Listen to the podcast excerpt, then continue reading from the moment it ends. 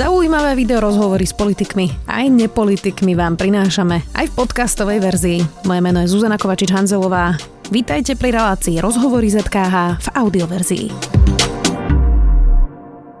Na Slovensku sa dnes mali otvoriť školy a škôlky, realita je však iná. Starostovia ohlasili, že školy neotvoria vo viacerých mestách, v Humennom, Sníne, Medzilaborciach, Hlovci, ale napríklad aj v Bratislave. Chaos je aj v tom, kam vlastne človek potrebuje test a čo vlastne platí vo vláde. Zatiaľ pokračuje konflikt. Aj cez víkend odkázal premiér Matovič Richardovi Sulíkovi, že môže za smrť tisícov ľudí a zaslúžil by si skončiť ako minister.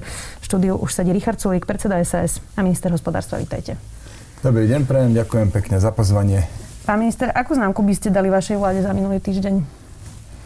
No, jedničku. Podarili sa uh, dobré veci urobiť. Parlament končil, zvolili sme špeciálneho prokurátora, hladko na prvý pokus. Prešiel zákon o kritickej infraštruktúre. Záhradkárom sme dožičili to, že môžu uh, konečne sa venovať svoje, svojmu hobby. A takisto ešte sme zrušili e, povinnosť gastrolistkov a zrušili sme ešte aj taký nezmyselný, nezmyselný zákon k detským ihriskám. Čiže samé dobré správy. Pýtam sa preto, že v opatreniach je dosť veľký chaos a nikto vlastne nevie, čo v ktorom okrese platí. Občania v tom majú naozaj zmetok. Mali sa otvárať školy, zatiaľ sa takmer žiadne neotvárajú. Čiže e, keď sa pýtam na túto pandemickú e, časť, tak by ste si dali akú známku? Pandemická časť e, tak za to teda jednička nebude. To, to vám tu musím dať e, za pravdu. Bolo to dosť chaotické a mne sa najmä nepáči to, že pandemická komisia má príliš veľké slovo do toho, aké budú v konečnom dôsledku prijaté opatrenia, preto lebo tam sú len epidemiológovia a nechcem spochybňovať nejak ich odbornosť, ale v grémiu, ktoré rozhodne o tom, aké pravidla by mali platiť na Slovensku, by mali rozhodne byť aj pedagógovia, aj sociológovia, ekonómovia. A to tam nie sú a potom sú tie opatrenia jednostranné. No ale na konci dňa rozhoduje vláda, vy ste ekonóm, takže tam sú ekonómovia. Tak snažili sme sa to tam nejak vysvetliť, ale minister zdravotníctva sa potom už na vláde skrýval za tú svoju pandemickú komisiu, že Ježiš to by s tým nikdy nesúhlasili, keby sme prijali niečo iné a podobne. Um, to rozhodovanie nie je takto dobré a my sme nakoniec aj boli proti tomuto uh, uzneseniu, ktoré bolo prijaté v piatok a to z toho dôvodu, že že je to vlastne de facto opäť nejaké celoplošné testovanie. Už či to nazveme celoplošné testovanie, alebo screening, alebo COVID-automat, uh, na konci dňa to znamená, že ideme pretestovať viac ako 80 uh, územia. A... Čo je problém na tom testovaní? Prečo by sa nemali ľudia testovať? No, testujeme tam, kde sú ohniska. Tam, kde to má naozaj zmysel. Ale testovať len tak plošne, bez nejakého systému hĺbšieho si myslím, že nemá zmysel. To poprvé. Po druhé, by sme sa jasne vyjadrili, že keď bol ten screening pred dvomi či tromi týždňami, že to je posledný krát, čo podporujeme celoplošné testovanie. Ja teda zacitujem aj nejakých e, starostov a primátorov. Napríklad Matúš Valo, primátor Bratislavy, povedal, bratislavské samozprávy žiadajú vládu, aby zabezpečila jednoznačné rozhodnutie, kedy sa majú školy v Bratislave otvárať. Situácia, keď vláda avizuje otváranie a regionálny hygienik otváranie zároveň neodporúča, vytvára len ďalší chaos a nepredvídateľnosť situácie pre tisícky rodičov. Primátorka zvolená za spredeník povedala, bola by som vďačná, keby nebol 4 krát do dňa briefing, keby sa urobil až vtedy, keď je jasné, čo všetko bude platiť, aj s domyslenými súvislostiami, aby sme dostali ucelené informácie, lebo inak naháňame informácie, ten počul to, ten to, teraz médiá zverejnili tamto. No, s pani primátorkou môžem len súhlasiť, to je úplne nešťastné mať 4 krát do dňa briefing a za každým hovoriť niečo iné. To máte úplnú pravdu. Kto je na vine v tejto situácii? Ten, kto ten briefing robí, nie? No máte ich viaceré briefingy všetci, aj pre vládou, aj po vláde, separátne, niekedy spolu, čiže asi nedá sa povedať, že jeden konkrétny človek. No ja si nespomínam, že by som ja robil nejak uh, príliš často briefingy. Ale tak sú kolegovia, ktorí, ktorí to robia a potom s nimi by bolo... Oni by si mali vstúpiť do svedomia, aby neboli 4 krát uh, za deň na briefingu. Zora Butorová z Inštitútu pre verejné otázky zverejnila ich najnovšie dáta z prieskumu agentúry Focus a teraz ju zacitujem.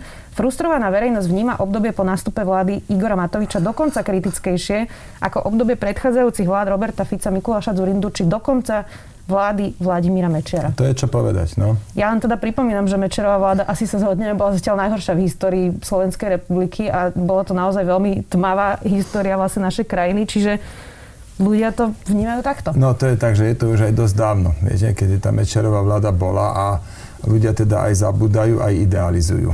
Ale na druhej strane, že vláda, ktorá bola pred touto vládou, je hodnotená lepšie, alebo vláda Roberta Fica, ktorá myslím že tiež bola celkom solidná katastrofa, je hodnotená lepšie, ako mi teraz tu práve vravíte. To rozhodne nie je žiadna dobrá vizitka pre Igora Matoviča. A pre vás? No tak som súčasťou vlády aj s mojimi kolegami Ivanom Korčokom a Bráňom Grillingom, to je síce pravda, ale tak máme tam 3 hlasy zo 16. Mnoho, iný, mnoho vecí by bolo inak, kebyže rozhodujeme my.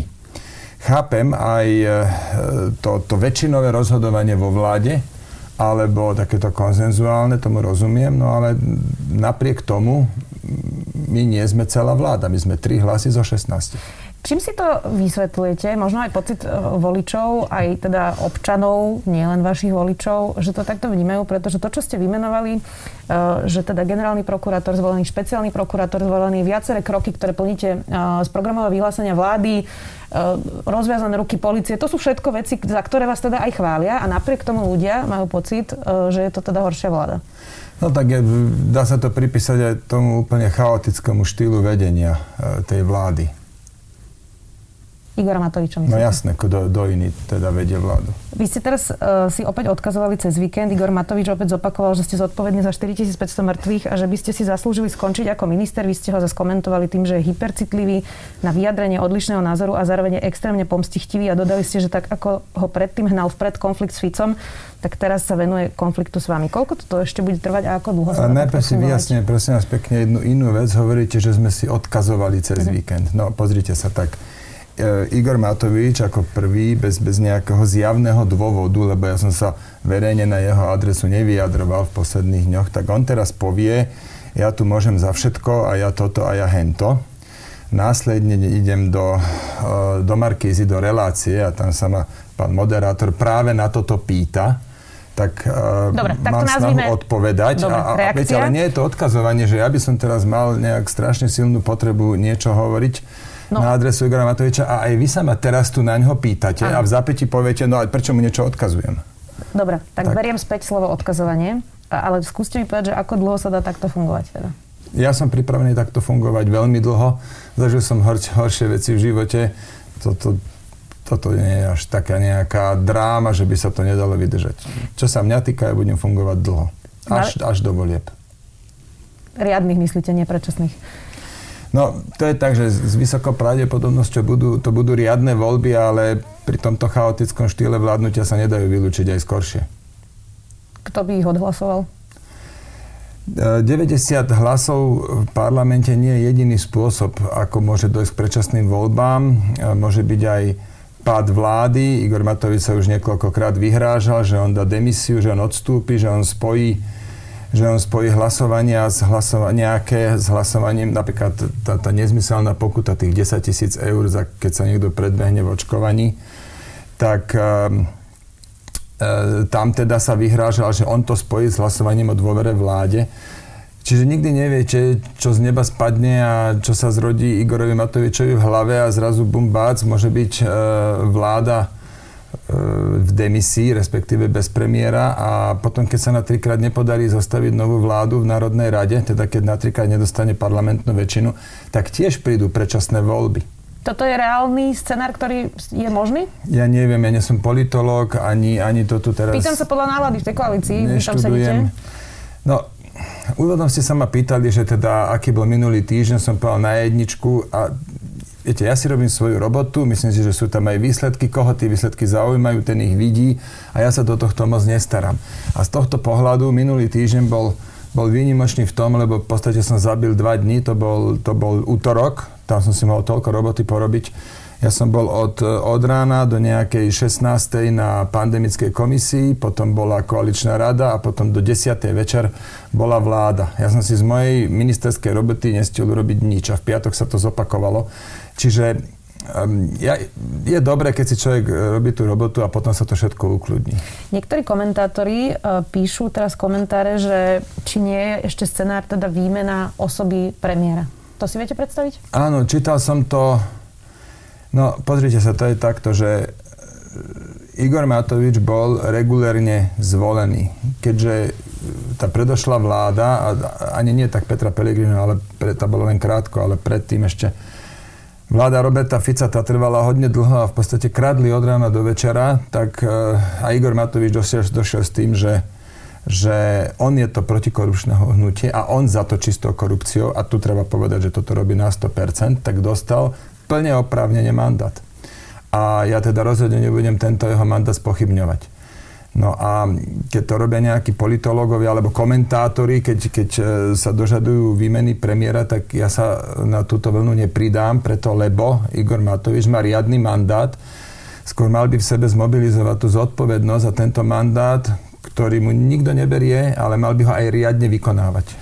Uh, nie ste teda poprvý vo vládnej koalícii. To, čo vidíme, je, že vy ste to vlastne teraz aj popisovali, že vláda rokuje na poslednú chvíľu. Dokonca nie sú zverejnené tie materiály pred rokovaním niekedy ani počas, ani po. Čaká sa vlastne potom na tlačovku premiéra, kým to úrad vlády zverejní, čo sa vlastne vôbec schválilo. A aj v tej zverejnenej nahrávke, ktorú vlastne chcel použiť proti vám, bolo vidno, že vy ste tam v nejakom momente hlasovali a že sa ministri pýtali, že o čom vlastne hlasujeme.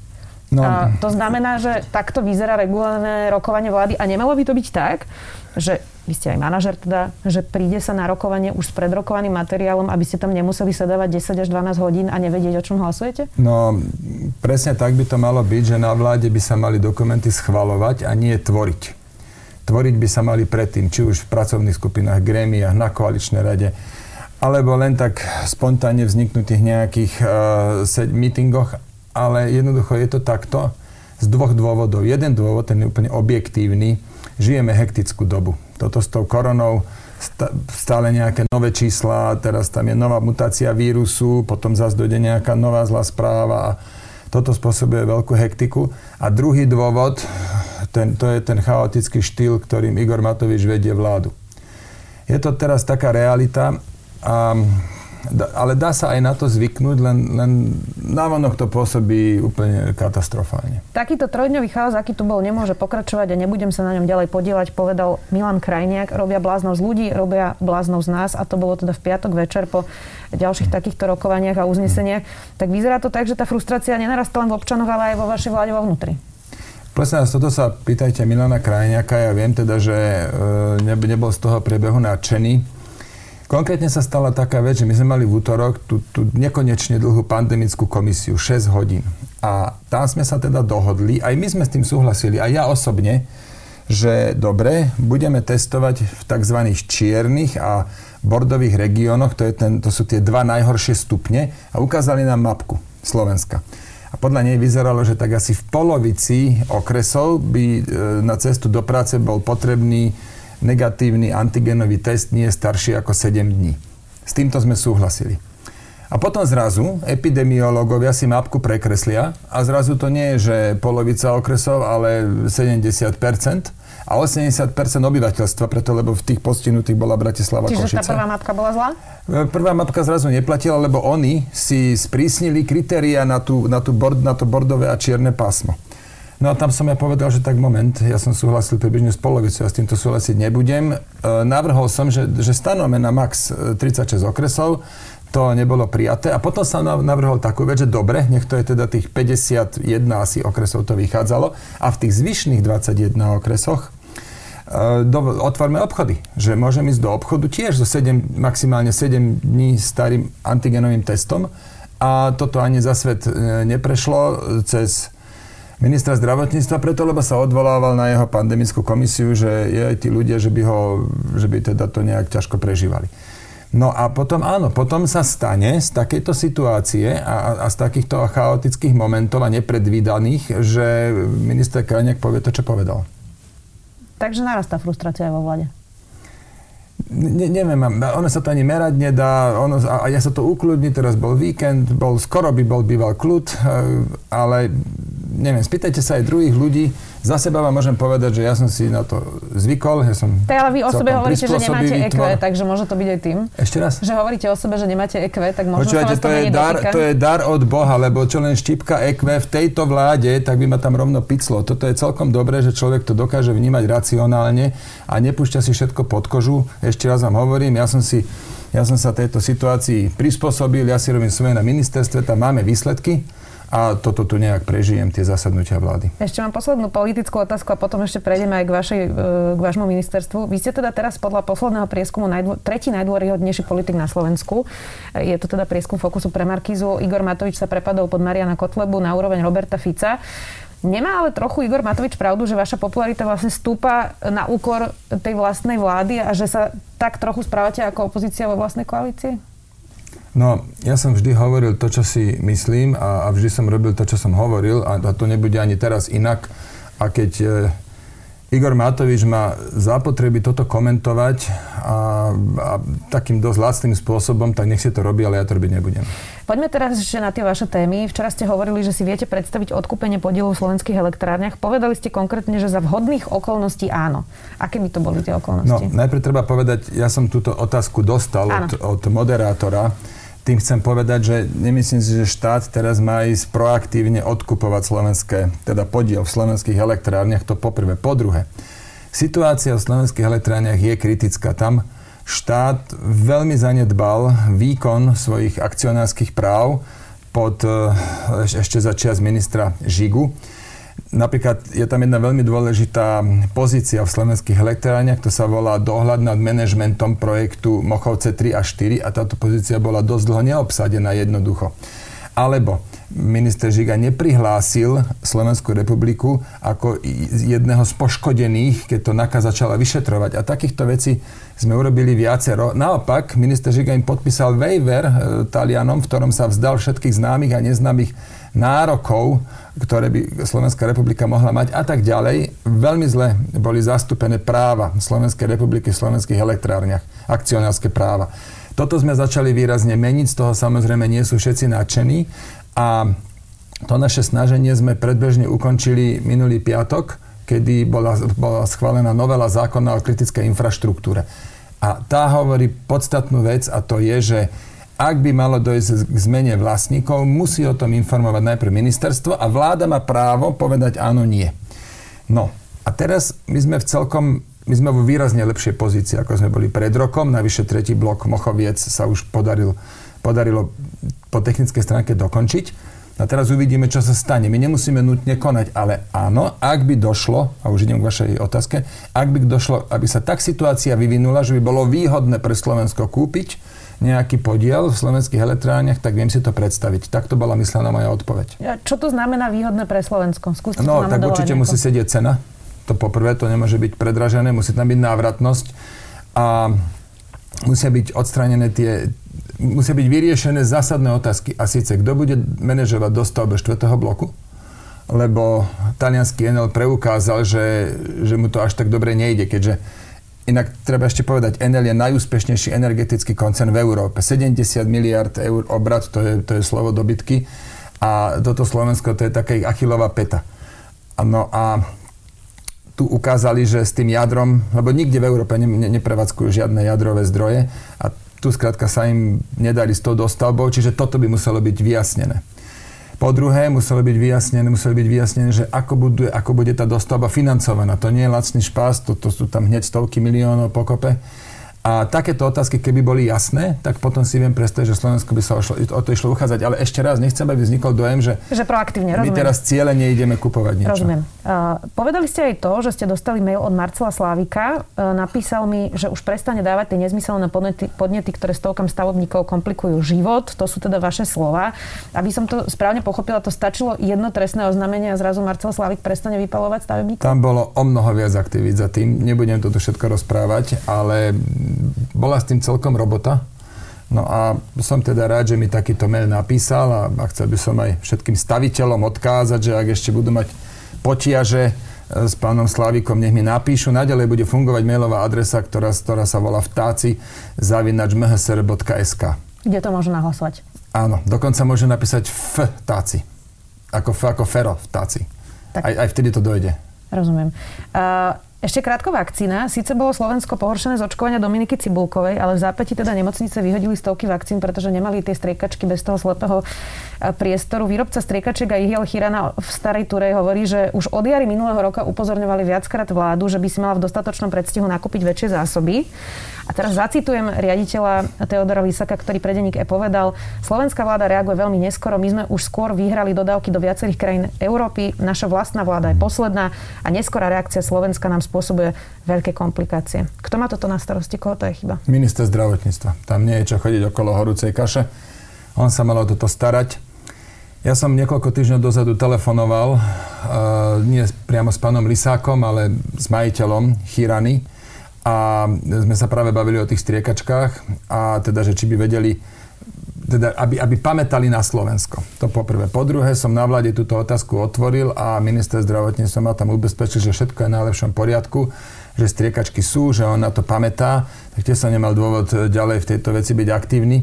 Ale do tretice podpísal som návrh na uznesenie vlády, podľa ktorého e, tým, že sme v núdzovom stave, tak Slovensko má právo, lebo Chirona sa nachádza na území Slovenska v Starej Turej, čo teda nie je záhorie, som bol poučený, tak e, má právo čas produkcie ako prikázať, aj keď je to súkromná firma, v núdzovom stave máme právo jej prikázať tejto súkromnej firme Hirana T. Injecta, aby čas produkcie rezervovala pre potreby Slovenska. Hmotné rezervy to nemohli nakúpiť? Hmotné rezervy musia mať zadanie. Hmotné rezervy môžu nakúpiť úplne všetko, ale musia mať zadanie. To je presne to isté, keď e, Igor Matovič si zmyslel, že tie antigenové testy cez Vianoce, že má to kúpa aj ministerstvo hospodárstva, čo je síce nezmysel, ale, ale v poriadku, len tiež to vieme robiť len na základe zadania, ktoré malo prísť ministerstva zdravotníctva a to nechodilo 17 dní a až na piatú verziu to klaplo. A niečo podobné je to aj tu. Viete si predstaviť, že niekde na Slovensku by sa dala vyrábať aj vakcína? Viem si to predstaviť, len nemám obchodené tie, tie výrobné kapacity. To by chcelo tú fabriku vidieť, v akom je to stave, rozprávať sa s ľuďmi, čo všetko preto treba spraviť. Čiže bol by tam ešte kus roboty, ale v zásade bol by to veľký, bol by to pre Slovensko úspech, e, keby sa na Slovensku vyrábalo, keby sa vyrábali vakcíny a dokonca viac, ako Slovensko spotrebuje. Ešte posledná otázka. Vy si viete predstaviť, ak prídete teda na rad, lebo včera ste hovorili, že teda sa dáte očkovať, keď budete na rade, že ak by to Európa schválila, tak by ste sa zaočkovali Sputnikom z Ruska? Ja si prečítam o tých, o tých vakcínach a ten Sputnik to sa vôbec nezdá byť taká zlá voľba, čiže viem si to predstaviť, áno. Tak vám ďakujem veľmi Viem si dokonca rozhovor. predstaviť, že by som chcel skôr Sputnik ako, ako, ako nejakú inú, ktorá, ktorá možno nie je úplne Uh, jak to teraz povedať, lebo nie som v tom expert. Neviem, že čo chcete spomenúť, AstraZeneca alebo oni, oni, oni nie sú všetko rovnako kvalitné a rovnako bezpečné tie vakcíny, čiže by som možno, že si pozrel v čase, keď už budem na rade, že ktorá vakcína je taká s tou najlepšou povesťou. Tak ako keď si idete auto kupovať, tak si pozriete, že spotreba, výkon a tak ďalej, tak toto sa dá aj pri vakcínach aby som si takéto niečo pozrel a kľudne sa môže stať, že z toho vyjde Sputnik na prvom mieste. To len aby sme neznepokojovali ľudí, ktorí nás pozerajú, tie vakcíny, ktoré sú schválené v Európskej únii, sú všetky bezpečné. No ja to nejak nechcem spochybňovať, ale chodia aj z iných krajín a teraz tých vakcín bude veľa. Európska lieková agentúra nebude stíhať uh, ich, ich povolovať a, a tam samozrejme to bude ako s tými antigenovými testami. Viete, niektoré sú kvalitné, niektoré sú že, že, že úplný šunt, no a niečo podobné bude aj s vakcínami. Tak vám ďakujem veľmi pekne za rozhovor, že ste si našli čas. Richard Sulík, predseda SS a minister hospodárstva. Ďakujem veľmi pekne za pozvanie a prajem ešte pekný deň. Počúvali ste podcastovú verziu relácie Rozhovory ZKH. Už tradične nás nájdete na streamovacích službách, vo vašich domácich asistentoch, na Sme.sk, v sekcii Sme video a samozrejme aj na našom YouTube kanáli Denníka Sme. Ďakujeme. Dátumy, mená či udalosti, taká je zvyčajná predstava o dejinách, ktorú najčastejšie poznáte z hodín dejepisu. Dáte mi však zrejme za pravdu, že minulosť nám ponúka ďaleko viac než len výpočet základných informácií. Je to predovšetkým dobrodružstvo poznávania a fascinácia dobou, ktorá je nám viac či menej vzdialená. História preto ponúka zážitok z cestovania. Cestovania v čase. Vydajte sa na túto plavbu v čase spolu so mnou v podcaste Dejiny. Nájdete ho vo všetkých podcastových aplikáciách. Moje meno je Jaro Valent a každú nedelu vás spolu s hosťom vezmeme na nové miesto i do inej doby.